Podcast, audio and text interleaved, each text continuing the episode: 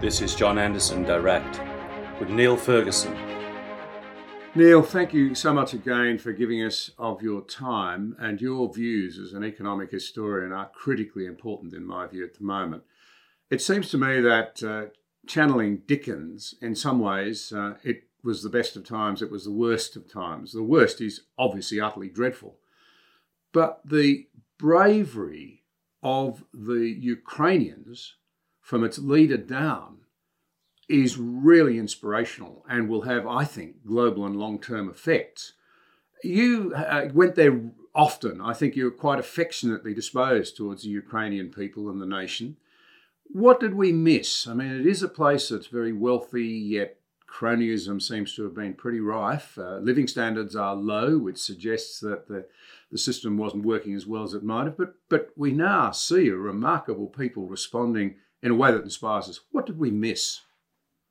Well, it's true, uh, John. I, I've been going to Ukraine pretty much every year for the last 10 years. Uh, used to go to Yalta in Crimea until it became uh, annexed by Russia in 2014, and then would go to Kiev and was there in September. And I just want to say that uh, the role that President Volodymyr Zelensky has played in the last few weeks uh, has earned him a place in the history books. I've met him. His story is a remarkable one. It's almost as if back in the 1930s, Charlie Chaplin had become president of a country because he was Ukraine's Charlie Chaplin, a comedian, an entertainer. He played the part of president in a sitcom about an ordinary guy who becomes president. And then, in a very postmodern twist, he really did become president. Even uh, although I've always liked him, uh, he's hard not to like.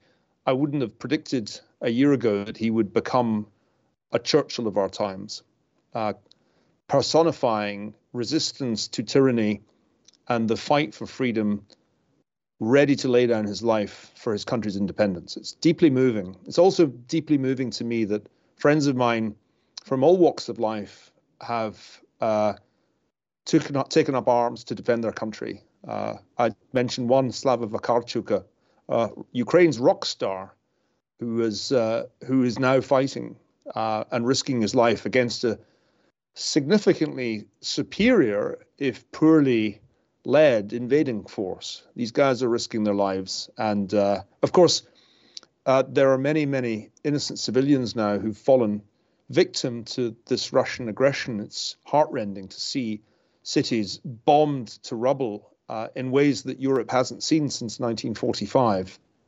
What did we miss? I would say uh, two things. We missed our own uh, naivety in saying to Ukraine in 2008, you can become a member of NATO along with Georgia, and then doing nothing to make that a reality. It's a little bit like a cartoon I once saw in the New York, Yorker magazine of a guy on the phone saying, No, I can't do Thursday. How about never? Could you do never? And that's essentially what we said to Ukraine. And that left them in the worst possible position, aspiring to be part of the West, and yet really having no prospects of becoming protected by NATO. The other thing we missed was, of course, that uh, Vladimir Putin, the Russian president, is perfectly capable of using military force to achieve political ends because he's done it repeatedly. He did it against Georgia in 2008. He did it against Ukraine in 2014. He did it in uh, Syria uh, in 2015. Uh, he has form, and we should not have been surprised uh, when he invaded because he had been threatening to do this for many months. I predicted on January the 2nd that he was going to invade, that war was coming to Europe. Uh, but people in uh, Western capitals, including President Biden, simply failed to believe that this was possible in 2022. So I think that was the thing that we missed. And we failed to deter him. We altogether failed to deter him with sanctions. You said you used the term yourself, uh, you know, comparing him to Churchill. Now, Churchill was alone, really, the figure that galvanized the world just in time at a critical point in the history of freedom. Is it possible that the West had enough of a wake up call to stop eating itself out from within, to pull itself together, uh, I note some things that are quite astounding to me. That there's a sudden snap into reality by the Germans, who are now wearing, uh, uh I hope it lasts, a lot of economic pain, uh, are now saying we must step up, we can't defend ourselves, we've been asleep at the wheel. That's effectively uh, what they're saying, and we're going to double uh, defence expenditure. But all over Europe, you're seeing a recognition that NATO must step up. And it does seem to me a, uh, a recognition in America, generally speaking, that NATO must be encouraged, but China remains the main game. Do we perhaps owe, owe this remarkable man and his people uh, great credit for perhaps giving us the opportunity to snap out of this cycle of eating ourselves out from within, if I can put it that way? I certainly think that uh, Zelensky has uh, reminded us uh, what political courage looks like uh, and what freedom means. Uh, a readiness to, to fight and die to prevent your country from being once again subjugated by Russian tyranny. It's a deeply impressive thing. And many of us in the West had sort of forgotten what that looked like. We'd been taken in by the uh, braggadocio of uh, false heroes. I think you're right to say that there's been a huge shift in sentiment in Europe. How long it lasts is another question. I don't think this would have happened if Angela Merkel had still been Chancellor, however. Uh, Olaf Scholz has proved himself ready to break not just with the Merkel years, but with decades of German policy, dating all the way back to when I was a kid, Ostpolitik, uh, Willy Brandt's idea that you have to somehow get closer uh, to Russia or the Soviet Union as it then was, uh, and that the way to do this was through economic ties. All of this has gone out the window in the space of uh, just a couple of weeks of unwarranted military aggression by Russia. And other things have happened that are remarkable. In Sweden and Finland, debates are suddenly happening about whether or not to join uh, NATO and end decades of, of neutrality. I, I could go on. I think it has been impressive. I think the Europeans have indeed woken up from a prolonged slumber, and they're realizing, and I include in this some of my British friends, that you simply cannot expect the United States to underwrite your security indefinitely in a continent that has been over the centuries the world's hottest spot. So all of that is good. But there are a couple of problems that I think we shouldn't ignore. One is the attention deficit disorder of Western uh, public opinion. Uh, you've got a news cycle that maybe keeps a story like this going for a couple of weeks, maybe three. How long was Kabul in the headlines when uh, we disgracefully surrendered Afghanistan to the Taliban? Not much more than a month, if that. So I worry a little bit about the staying power of Western opinion. Right now, it's inflamed uh, and indignant, uh, but it's inflamed and indignant about a different issue uh, each year. The other thing that worries me is the United States, because in the end, Europe cannot become uh, strategically autonomous uh, overnight. It, it will take years to get Germany's defences up to scratch after the long period of, of neglect that they've suffered.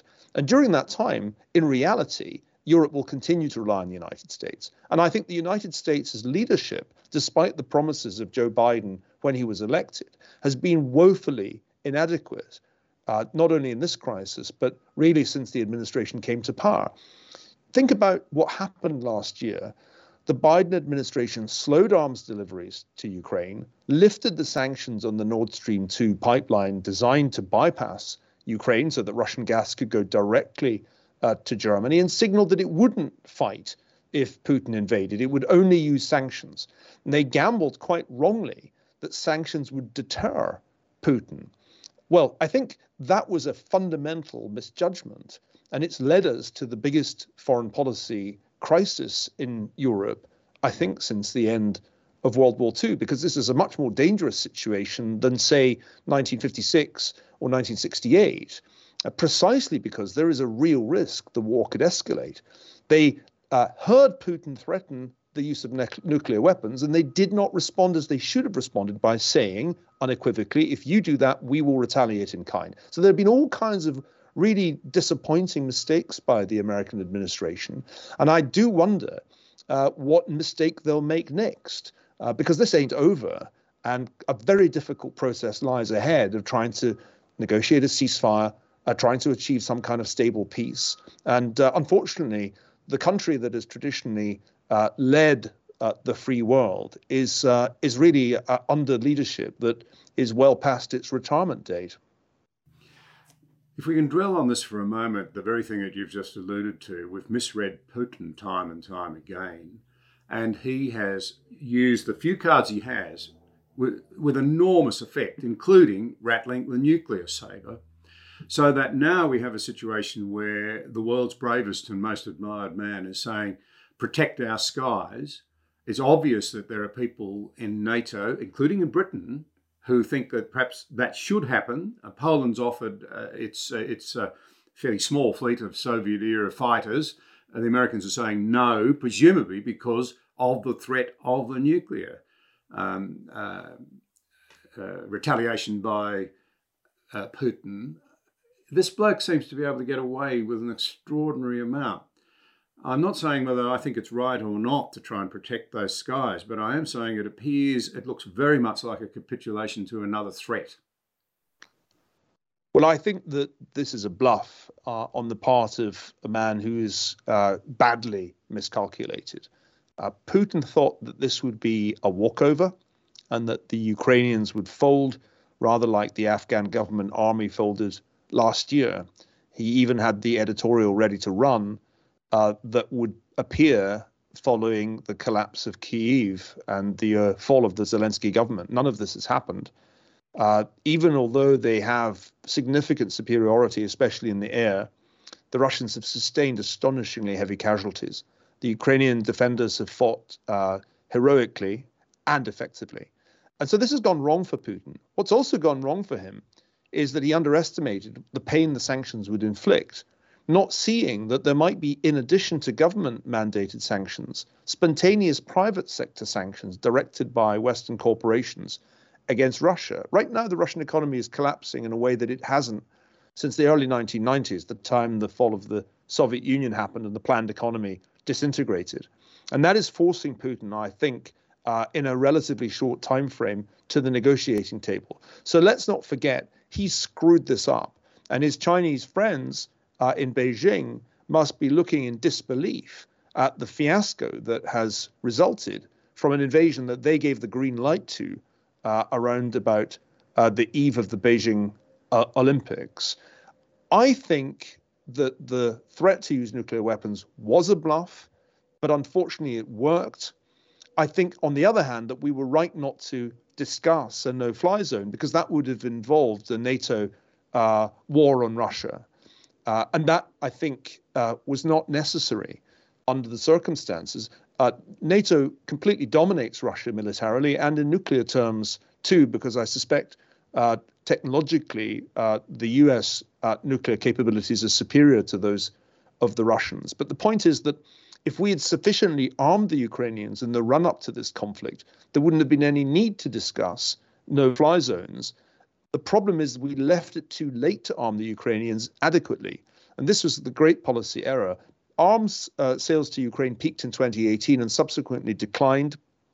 This is what's on the watch of both Trump and uh, Biden and I, I think the, the key to this whole crisis has been a failure to arm the Ukrainians sufficiently to deter the Russians. Sanctions aren't a deterrent, weapons are a deterrent. And we didn't give the Ukrainians enough. Uh, and that is, I think, at the heart of, uh, of the current crisis. You mentioned that uh, Putin may be forced to the negotiating table because it's gone so badly. Uh, am I sensing a slight uh, shaft of light in your mind, or do you think a man like this will simply be forced out of his pride, his obstinacy, his various other qualities to see it through to the bitter end, and he'll just go on grinding away until he's destroyed the country. I don't think that the Russian invasion, uh, the Russian offensive, can last much longer. Uh, I think it may even be measurable in days, maybe weeks, certainly not months. The economic situation in Russia is absolutely dire. And from my understanding, this has finally penetrated the uh, the palatial residences that President Putin occupies. Uh, I have good reason to think that the Russians are ready to take uh, a peace deal that would give them Crimea, Donetsk, and Luhansk, in other words, what they already de facto controlled, as long as Ukraine commits not to joining NATO. And my understanding is that President Zelensky uh, will uh, make that commitment in order to bring peace to his country and stop the killing. So, my sense is that we are approaching what will be a complex process of negotiation, first of a ceasefire, then of a peace. The Russians are desperate to get the sanctions uh, eased. And needless to say, the Ukrainians are desperate to see the Russian army withdraw. None of this will be easy, uh, but I think uh, it's becoming increasingly clear to me that even with massive uh, air superiority, and even with their own readiness to uh, bomb uh, to bomb Ukraine back to the Stone Age, or at least back to the 1940s, Russia cannot win this war and is going to have to negotiate a compromise. Switching to the impact on the West, uh, we've come out of, I would say, years of mismanagement uh, following the GFC, uh, then COVID, now this. Uh, our Western balance sheets are very weak. Governments uh, are still bogged in debt.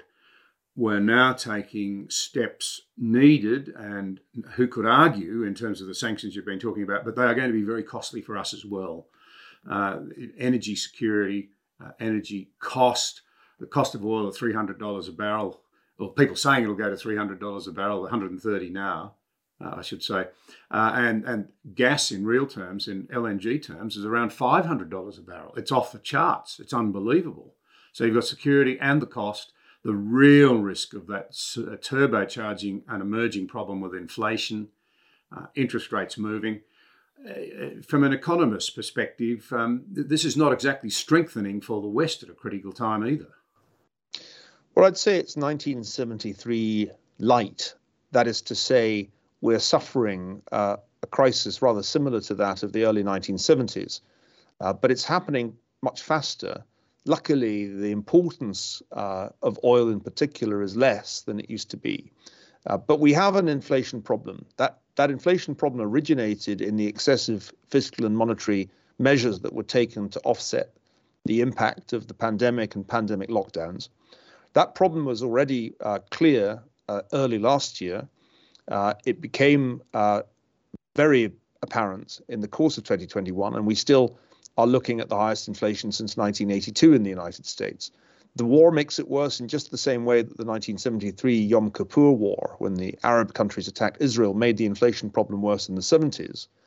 And I think we are in for a very rough ride. Uh, not only do things like financial sanctions have lots of unforeseeable consequences, but the fundamental disruption to energy markets caused by uh, the exclusion uh, of Russian oil uh, de facto from world markets has all kinds of ripple effects. So too does the disruption of Russian and Ukrainian agriculture. Uh, we must remember the heavy, heavy reliance on, for example, North Africa, uh, on grain from Ukraine and Russia. So there's going to be an inflation impact in food as well as in, in energy. I would say that this is going to uh, have a long, uh, lingering impact, that the Federal Reserve and other central banks are behind the curve and inflation is going to be a problem that persists beyond this year, uh, with all kinds of unpredictable ramifications politically, uh, as well as in terms of the social uh, stability of, of some countries. War has all these effects because, as I know as a financial historian, war is the thing that moves inflation expectations the most. Uh, we already had moved inflation expectations with the excessive fiscal stimulus of last year. The war is giving uh, people around the world another very good reason to expect prices to go up. Well, it's all obviously very concerning and will require enormous, uh, enormously strong leadership. And I think the world's eyes are very much on America at the moment. Uh, how things unfold there will be interesting. Tell me, in the West, we've seen really in the name of climate responses, all sorts of policies being pursued, which in effect push our manufacturing and other capacities towards the authoritarian regimes. That's effectively what they do. The heart of this question uh, goes to um, the thing that's on my mind here is will we be sensible enough to recognize that um, security must come before climate, in my view, for this reason. If you're a climate change activist, you ought to be recognising the blunt reality that the authoritarian regimes are not committed to climate. You break the liberal rules based global order under which, if you like, we slowly recognise the importance of climate and sought to do something about it, and you'll have a world that is just not interested in climate measures at all. We need to get the message over that preserving some sense in the global order is critical to the issue of climate. We can't hand away all our bargaining chips and our economic strength as part of this process. In my view, the Ukrainian crisis has uh, revealed the nonsensical nature of European and North American energy policy. Uh, leaving aside the climate issue for a minute, allowing Europe to become dependent on Russian natural gas and oil was a fundamental strategic error. Uh, and meanwhile, in the United States, cutting off the incentives to develop uh, shale uh, gas and oil uh, was a major mistake because it's easy to see how the United States could, in theory, replace Russia as a supplier of energy uh, to Europe uh, with liquefied natural gas. But unless people are prepared to invest in pipelines and liquefaction facilities, it's not going to happen. Uh, the Europeans uh, made a bet on renewables that was naive. There is no way you can power the European economy on just solar and wind. Uh, there has to be nuclear and there has to be gas. Uh, they made another uh, wrong bet, which was to think that Russia would be a reliable supplier and wouldn't use the leverage uh, for political purposes. And meanwhile, in the United States, the Biden administration's turned away from the vast uh, natural resource wealth that the US has at its disposal. So we have to rethink all of this before we even start thinking about climate. When we do rethink it, we can see that from an environmental and economic point of view, there is a uh, sustainable energy mix gas clearly plays a key role in the transition to higher, more efficient, less polluting technologies, but it's a, a bridge that will need to be extended over many years, uh, given the, the major breakthroughs that still have to happen, for example, in, in energy storage. So this should force everybody to rethink their energy strategy on both sides of the Atlantic and indeed around the world. And as you say, while we're doing that, uh, don't hold your breath expecting China uh, significantly to reduce its coal consumption. It's China that is, of course, driving uh, climate change at the moment, and nothing that we do really makes a great deal of difference if China continues uh, to increase coal consumption in the way that it has every year since Greta Thunberg was born in 2003. Well, that's a good segue into uh, uh, my final uh, lap in this very kind time you're giving us, Niall. China. Now, China has, uh, as, as our Prime Minister, I don't think he's had the credit here at home in Australia, I have to say, for the global leadership. It, is, it has been global for a, a country of 25 million. He has clearly, I think, focused attention on what he calls the emerging arc of autocracy, where you've essentially you've got the world breaking into those who believe in freedom, and, and that's that's the point about Zelensky and the Ukrainians. You know, maybe they've woken us up in time to realise we've got to stand for what we believe in and stop undermining, particularly our children, confidence in their own culture. It's not perfect, but it's a lot better than the alternatives. Uh, but and, and that China, on the other hand, on, on this one, has refused to exercise the undoubted power that it would have had with its best friend Russia to pull them into line. Not only that, they're attempting to bust the very sanctions that might end the bloodshed. Um, what do you think China, though, would be thinking at the moment? They, they, they are in grave risk of becoming fellow pariahs, I would have thought, globally with Russia. I don't think China would want that. Uh, and they're also, of course, seeing us pull together in a way that perhaps they didn't expect. Well, I think China made a major blunder in giving uh, Putin the green light uh, to invade, so long as he waited till the Beijing Olympics were over. They now see uh, the scale of the blunder, and they're trying to reposition themselves as peacemakers. And I think that's a shrewd move on their part. Uh, but we shouldn't lose sight of the fact that this war wouldn't have happened had it not been uh, given the blessing of Xi Jinping as part of that friendship that he and Vladimir Putin were boasting about uh, just before the Olympics. Uh, the closeness of the ties between Russia and China right now are at uh, historic highs. And uh, they appear to have an aligned view of the grave threat to their authoritarian uh, systems posed by democracy. I've been saying, as you know, John, for some time, and here I'll, I'll have to end it. Uh, we're in Cold War II. We've been in Cold War II for at least four years. The difference between Cold War II and Cold War I is that in this Cold War, China is the senior partner and Russia is the junior partner, whereas it was the other way around in the late 1940s, right the way through until the two fell out in the late 1960s. The other difference is that in Cold War One, the first hot war happened in Asia and Korea. In Cold War Two, the first hot war is happening in Europe and Ukraine. Uh, as we look ahead, uh, we in the West, and I very much include Australia in that definition of uh, the West, regardless of geography, uh, we uh, who live in uh, democracies and who believe that democracy is the best uh, of all forms of government, the one most conducive not just to political freedom but to economic progress, we have to stick together uh, because this is not uh, the last chapter of Cold War II. It's the first chapter. And who knows uh, what the next chapter will look like. But I wouldn't be at all surprised if a crisis over Taiwan uh, were part of that next chapter. I'll say one last thing. The Chinese are looking at this and thinking, hmm, it's harder than it looks uh, invading a neighbor. They're also thinking the uh, West won't be able to use sanctions against us the way that it just did against Russia. Uh, we're far too uh, big and strong uh, for that. And they're also probably looking at the Ukrainians and thinking there's no way the Taiwanese fight this hard in the streets of Taipei. So I don't think the probability of a Taiwan crisis has gone down very much. Uh, and I do sense that we should all be very clear sighted about the role that China has played in this crisis in enabling Vladimir Putin's war of aggression. Niall, the civilized world uh, owes you a great debt. Uh, thank you very much for your time and for the role that you're playing in helping us understand right across the free world, as I, as I touched on, what's happening and what's at stake. Uh, thank you. Thanks, John. Always a pleasure to talk to you. Thank you. You've been listening to John Anderson Direct. For further content, visit johnanderson.net au